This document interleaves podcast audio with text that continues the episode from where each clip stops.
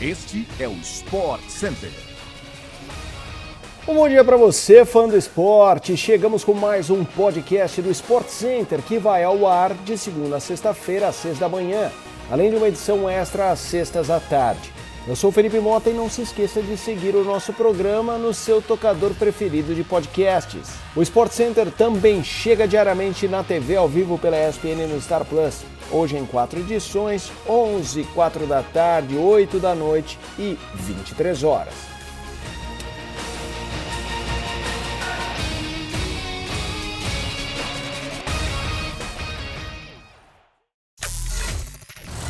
O Manchester United foi superior ao Betis e aplicou uma goleada por quatro a um em Old Trafford nesta quinta-feira para abrir uma vantagem grande nas oitavas de final da Liga Europa. No primeiro tempo, o placar ficou igual após os gols de Rashford no início e de Pérez. Mas na segunda etapa, os diabos vermelhos tomaram conta da partida com um golaço de Anthony e gols de Bruno Fernandes e Berghorst. O fã do esporte europeu segue acompanhando o melhor da Europa League e da Conference League na tela da E S P N pelo Star Plus. A rodada começa às duas e quarenta e cinco com segunda leva de jogos às cinco da tarde. Luís Castro já não convive com o mesmo prestígio em relação ao que chegou como treinador do Botafogo. Os desempenhos recentes do time fazem o português balançar no cargo e uma demissão não é descartada. O comandante passará por dias decisivos à frente do comando da equipe. Se o desempenho e o dia a dia não melhorarem, praticamente de forma imediata, há a possibilidade de uma mudança e a saída de Luís Castro. A diretoria não está feliz com o desempenho e o dia a dia recente do treinador para com o time. Os últimos jogos foram determinantes para o português perder status internamente. Entende-se que o time não está performando e a justificativa pela falta de reforços não se mantém diante do nível dos adversários enfrentados. Sergipe e Portuguesa Carioca, por exemplo, disputam a Série D do Brasileirão. Era esperado que o Botafogo fizesse melhor contra estes adversários. A multa rescisória em caso de demissão também é algo que pesará na decisão. Caso seja demitido, John Textor, acionista majoritário da S A F, terá que pagar mais de dez milhões de reais a Luís Castro e à comissão técnica. O valor diz respeito aos vencimentos que o português tem para receber até o fim do contrato, que se encerra no fim do ano. As próximas partidas, portanto, serão fundamentais para o futuro. O trabalho está sendo reavaliado, mas se os resultados não melhorarem, é muito provável que o casamento termine de forma precoce. A derrota do Flamengo para o Fluminense no Maracanã na noite de quarta-feira rendeu zoações de Deyverson nas redes sociais.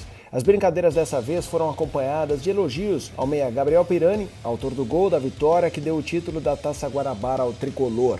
Companheiros no Cuiabá na temporada passada, os jogadores trocaram ligações por vídeo na manhã desta quinta-feira.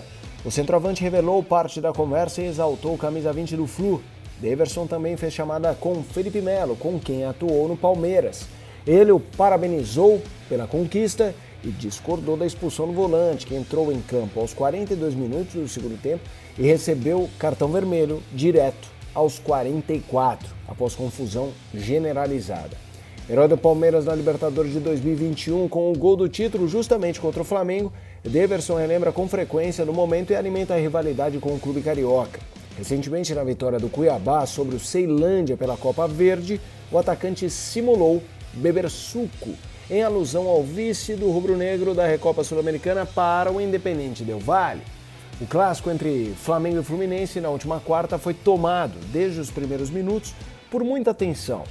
O ápice foi uma expulsão de Felipe Melo e uma confusão entre jogadores e comissão técnica no fim da partida. Nesta quinta-feira, a F E R J divulgou a súmula do jogo, em que o árbitro relata ameaças de agressão no volante do Fluminense e pressão do vice-presidente do futebol do Flamengo, Marcos Braz. Já no final do jogo, poucos minutos após entrar em campo, o volante foi expulso após uma confusão ocasionada por uma falta de Gerson em Giovani. No lance, o jogador partiu para cima dos jogadores do Flamengo e acabou recebendo um vermelho direto. Estopim da confusão, Gerson saiu somente com um cartão amarelo. De acordo com a súmula, Felipe Melo, naquele bololô todo, entrou na confusão, dando empurrões em Ayrton Lucas. Após ser expulso, o árbitro afirma que o jogador ameaçou agredi-lo, dizendo que só não daria um soco na cara do árbitro para não manchar a carreira. Segundo ele, o árbitro é safado e mau caráter. Chegamos ao fim de mais um podcast do Sport Center. Voltamos amanhã, às seis da manhã. Até mais, galera. Até a próxima. Tchau, tchau.